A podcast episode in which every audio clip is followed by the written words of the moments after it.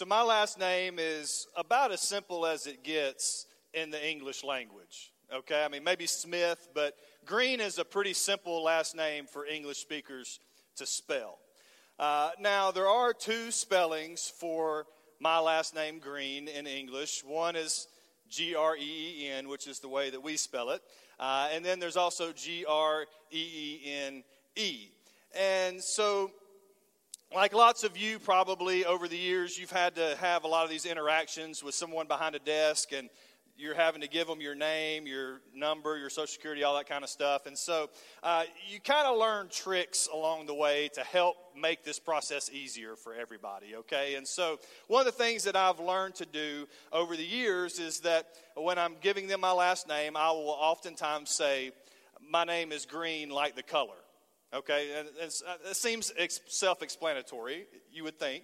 Uh, but uh, so I'll say, My name is green like the color until this one time this girl goes, is that with an E on the end of it. Uh, you know, and I, so I said, it's like the color, you know, so, and she realized what she had said. And so then a lot of times what I'll do off, uh, as well is, uh, you know, I'll say my name's Green, and they'll say, is that with an E on the end of it? And I'll say, no, my family was the poor Greens. We could never afford that extra E uh, on the end like the rich Greens could. And of course, that's a joke, but today I want you to consider your heritage. My family has left me a heritage. They've left me a, a physical heritage and my biological makeup that I received from them. Uh, they've given me a, a, a, fiscal heritage, a fiscal legacy that hopefully they'll, they're, they're hoping to leave for myself and my two brothers one day. They've left me an emotional heritage in which they've poured into us over the years and, and built us up into uh, the men that we are today. They have left us a spiritual legacy in the church and, and in the, the, the heritage that they raised us in in our home. But when I say today that I want you to consider your heritage, I'm not talking about your family legacy or your family heritage. I don't mean whether your family is from England or from Germany or from Japan or from the Congo. I don't mean whether your family is going to leave you uh, a house or some land or some money in a savings account or a business or something like that. The heritage that I am interested in today is the heritage that you have received from Christ. The heritage that you receive the blessing that you receive as a child in God's household? Are you going to receive the heritage of the gospel? That's what I want you to think about this morning as we study the book of Galatians. And Paul is writing to this church and he's talking to them about the heritage that they are going to receive as children in God's household. So, today, what is your heritage. Stand with me in honor of God's word if you're able and turn in your Bibles to Galatians chapter 4.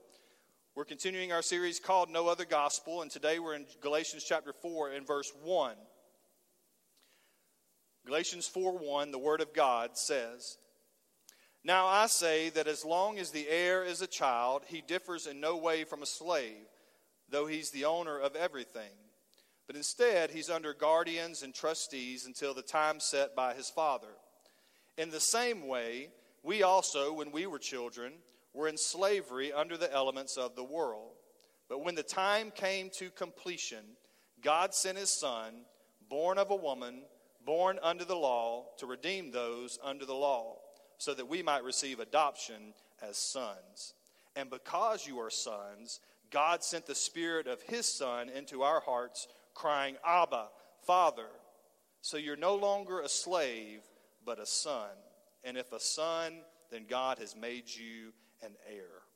Thank you. You may be seated. Today I want us to learn about how we are heirs in Christ. And he is continuing this comparison that he's been making all throughout this letter. And you got to remember that the occasion for this letter was that there was a group of Judaizers who had infiltrated the church there in Galatia, and they were trying to tell them that they weren't they didn't really belong that they weren't really Christians. They were saying to them things like, It's great that you've trusted in Jesus as your Savior, but in addition to that, if you really want to be saved, in addition to that faith, you got to do the law. You've got to you got to observe the law. You got to be circumcised. You've got to observe the, the festivals. You got to do all those other things, all these works in addition to faith in order to really be saved.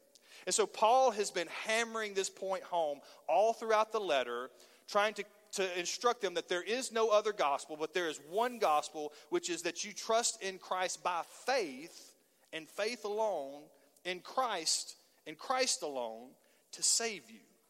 And he says all these other things are not the gospel. And so today he's showing them the heritage that comes from the law and the heritage that comes from the gospel. And so we first look at this heritage that comes from the law. And when you choose that path of the law, which is what the Judaizers were trying to get them to do, he says that when you choose this path, you're never set free from the law.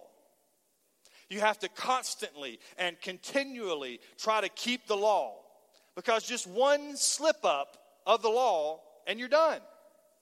The, you have to strive for and you have to achieve perfection. And so it says if your hope is in the law, then you're going you're going to have to go with the law. And the heritage that the law gives is bondage to works. Because that's what it gives to you bondage to works. In verse 1, he says, I say that as long as the heir is a child, he differs in no way from a slave, though he is the owner of everything.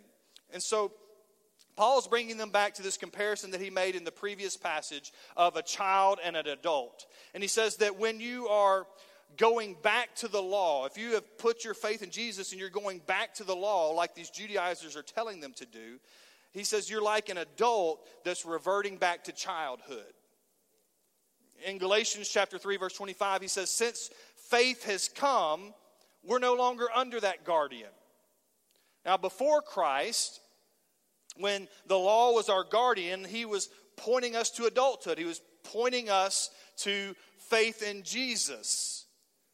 He says before that time he says we were no different from a slave because we were enslaved to uh, the law just like someone who doesn't have faith.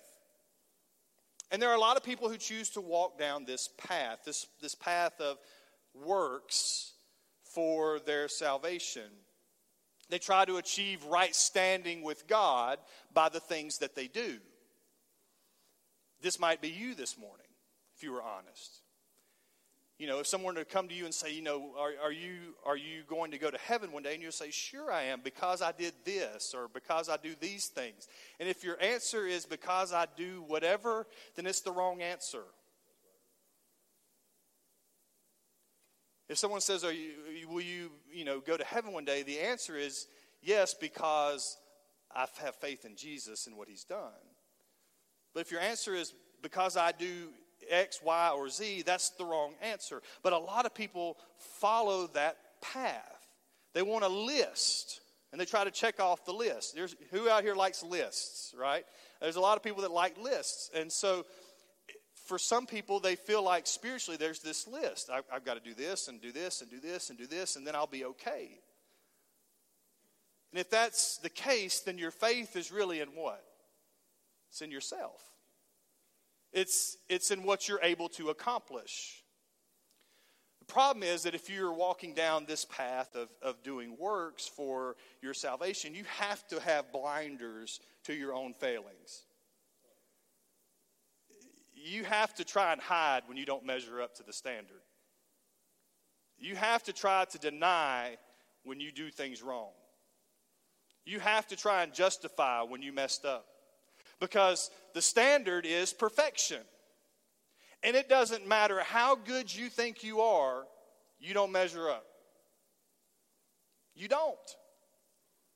And because we don't measure up to the standard, what do we do? We move the goalposts. and we act like perfection is not the standard, other people are the standard. And we say things like, well, I'm farther along than that guy is. At least I don't do what she does. And you're sort of like that man that Jesus talks about who, who points out the speck in your brother's eye but is missing the log that's coming out of your own eye. And we try to play this comparison game. And that was the MO of the Pharisees. Uh, you see them doing that all the time in the Gospels. They say, Well, I'm better than, than they are. I don't do what he does. But the problem is that other people are not the standard by which you are judged. You don't get to heaven one day and God goes, Well, you get to come in because you are better than Sally. You are better than Richard, so come on in. I mean, that's not how it happens.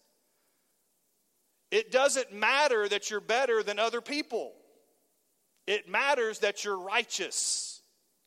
And you're only declared righteous through faith in the sacrifice of Jesus Christ on the cross. And that's why Paul would write in Romans 3, verse 28 we conclude that a person is justified, made right, declared righteous, that he is justified by faith apart from the works of the law. It's our faith in Christ that causes us to be justified, that, that, that God declares us righteous. So Paul continues in this passage in verses 2 and 3, and he says, Instead, he's under guardians, he's under trustees until the time that's set by his father. In the same way, we also, when we were children, were in slavery under the elements of the world. Now, in ancient times, uh, the, the young boy would have that guardian that the, that his father set over him. We talked about this extensively in our last passage, where this guardian would uh, be with them, they'd give them instructions, they would discipline them, they would grow them in manners and, and, and all those sort of things until that time that they would uh, be considered a, a man. And he says that the father would determine a time. Whatever that time was, the guardian would be with them until that time. And then whether they were 12 or 16 or 18 or whatever that time was, he would no longer need the guardian. And he would be recognized as a man with all of the rights and the responsibilities thereof. And so it, it was at that point, at that time, everything changed. And Paul says that until the time came that we became adults, that we trusted in Jesus by faith, before then we were still in slavery to the elements of the world. We had this guardian over us when we were enslaved to our passions and we were enslaved to our lusts and we were enslaved to our pride. We were enslaved to our sin. But our guardian, the law, was there to say, that sin, don't do that. Avoid these things. And he was pointing us to Jesus.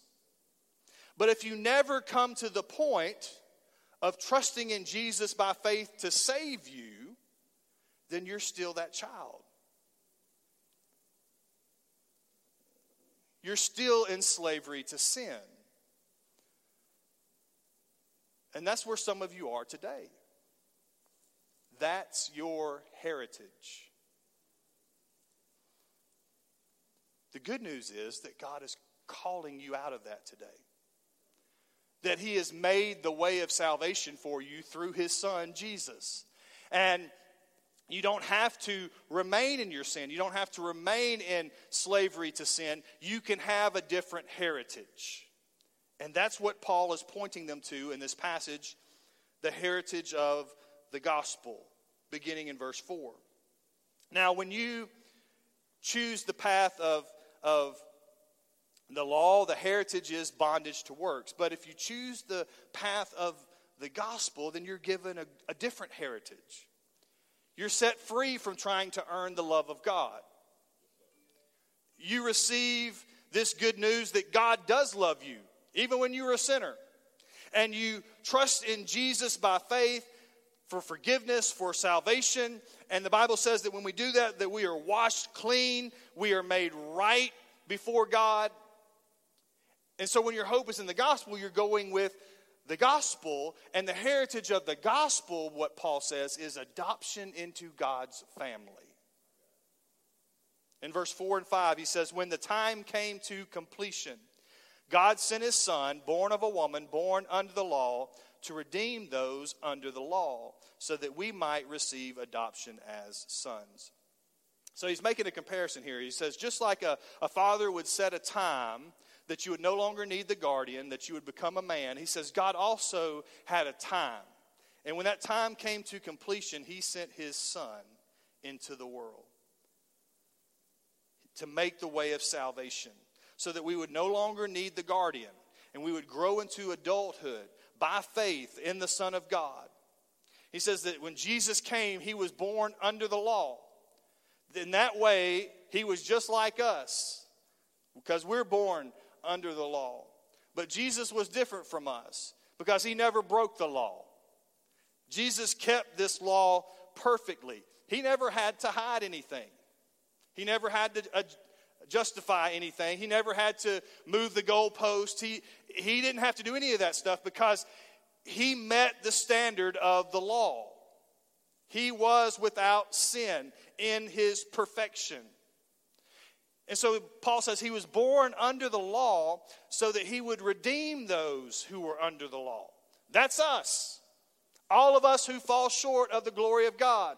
All of us who say, I can never ever reach that standard. We are the ones who are enslaved to sin, and we need this redemption. But that's exactly why Jesus came. He came to redeem us through his death on the cross, through his resurrection from the dead. And it was on that cross where he paid the price for our sin. And all of the sin of the world was placed upon his shoulders. And God's judgment against the sin of the world was poured out upon Jesus on the cross.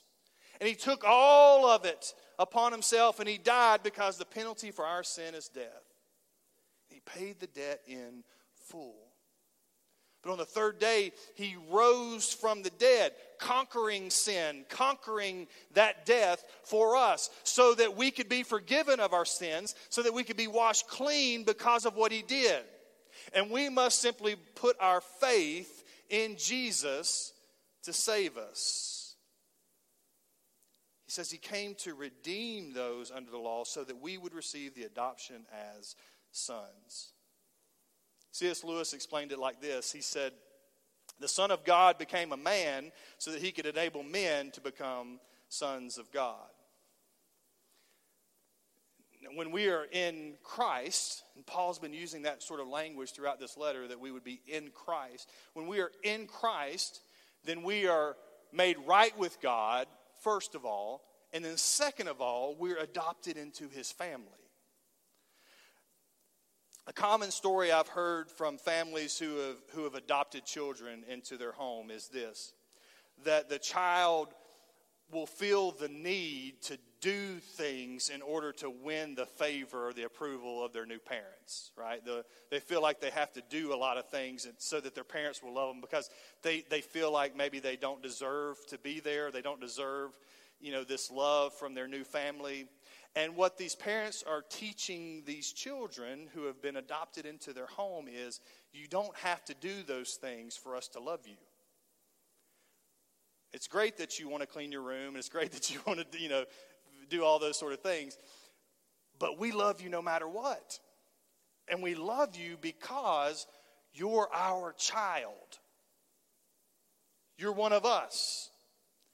And the good thing about being adopted into the family of God is that you don't have to work to try and prove that you belong. You already belong because you're part of the family. In John chapter 6, verse 28 29, the Bible says, What can we do to perform the works of God? They ask. And Jesus replied, This is the work of God that you believe in the one he has sent.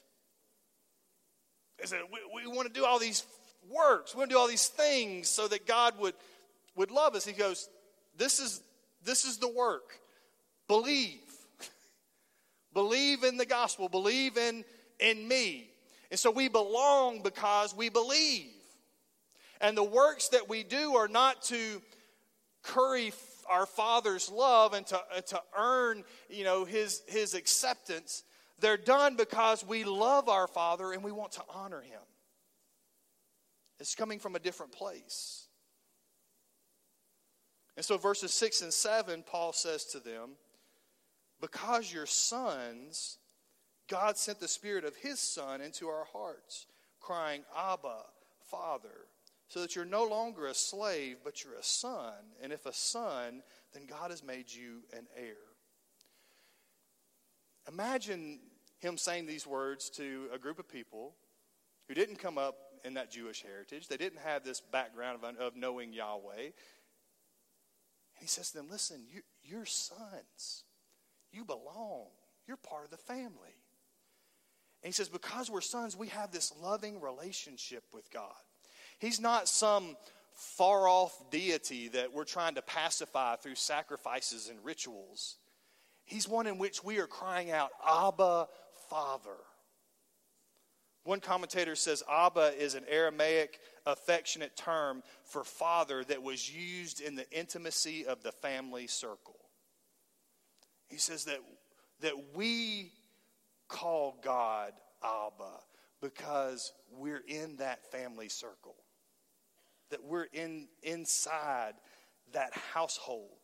And he points to this sign. The sign that Paul points the Galatians to is the Holy Spirit.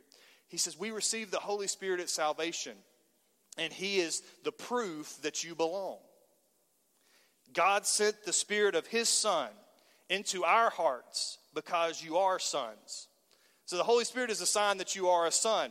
And we cry out just like Jesus did Abba, Father. And he says that when you are in this tight circle, when you're in this family, you're no longer enslaved, but you're now part of the master's household. And this is an incredible thing that Paul is sharing with them. It's that God doesn't just justify us, declaring us to be righteous because of the blood of Jesus. I mean, that, that would be enough. I mean, that's pretty incredible, right?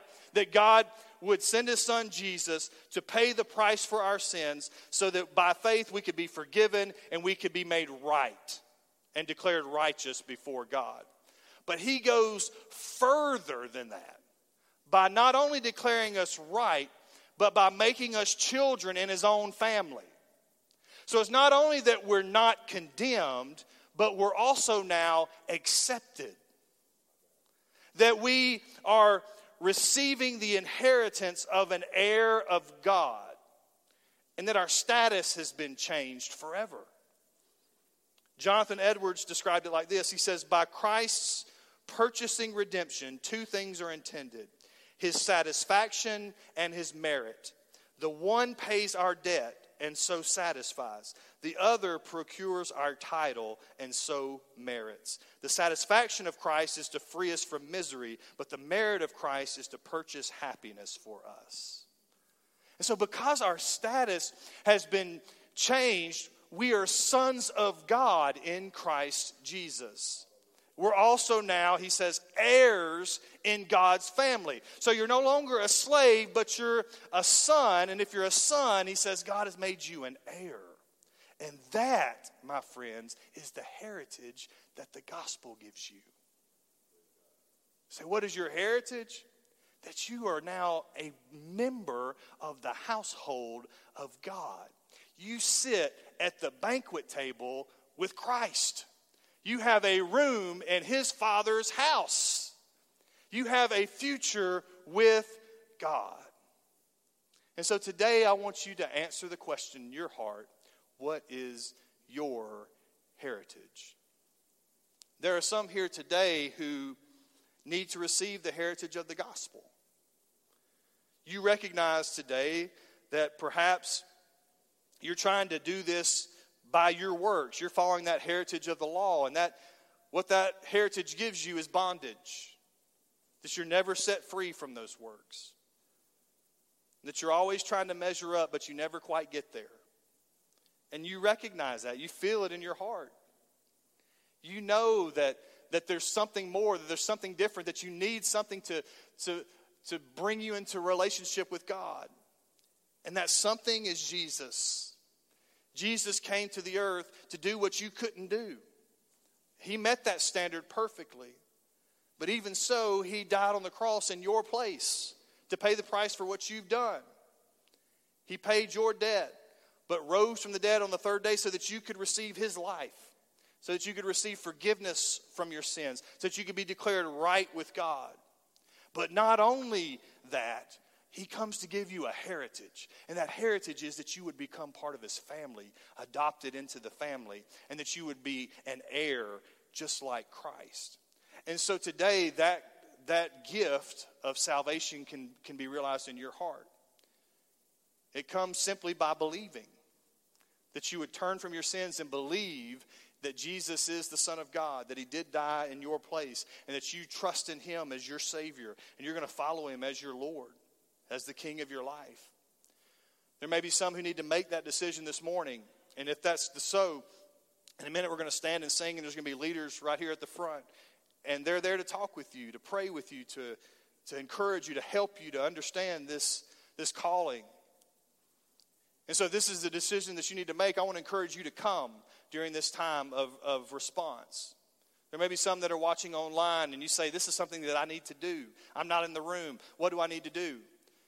Grab your phone right now and text the word decide to the number 865 234 3241. And that'll let us know this is a decision that you want to make and gives us a chance to follow up with you and talk with you about a relationship with Jesus. Christians, this morning, what incredible news that Paul shares with us that we are sons of God and heirs in God's family. That we're no longer slaves, but we're heirs. We're no longer slaves to sin, so we don't need to live like we're still slaves to sin. We've been set free by the power of the Holy Spirit to walk in the Spirit and to follow after Christ as sons. We work for the Lord not to earn our salvation, but because we love God and want to honor Him. And so maybe today you want to spend some time there at your seat, here at this altar, praising God, thanking Him that you're an heir, that you're part of His family, that you belong, and that you will receive this heritage from the Lord. Let's stand with every head bowed and every eye closed.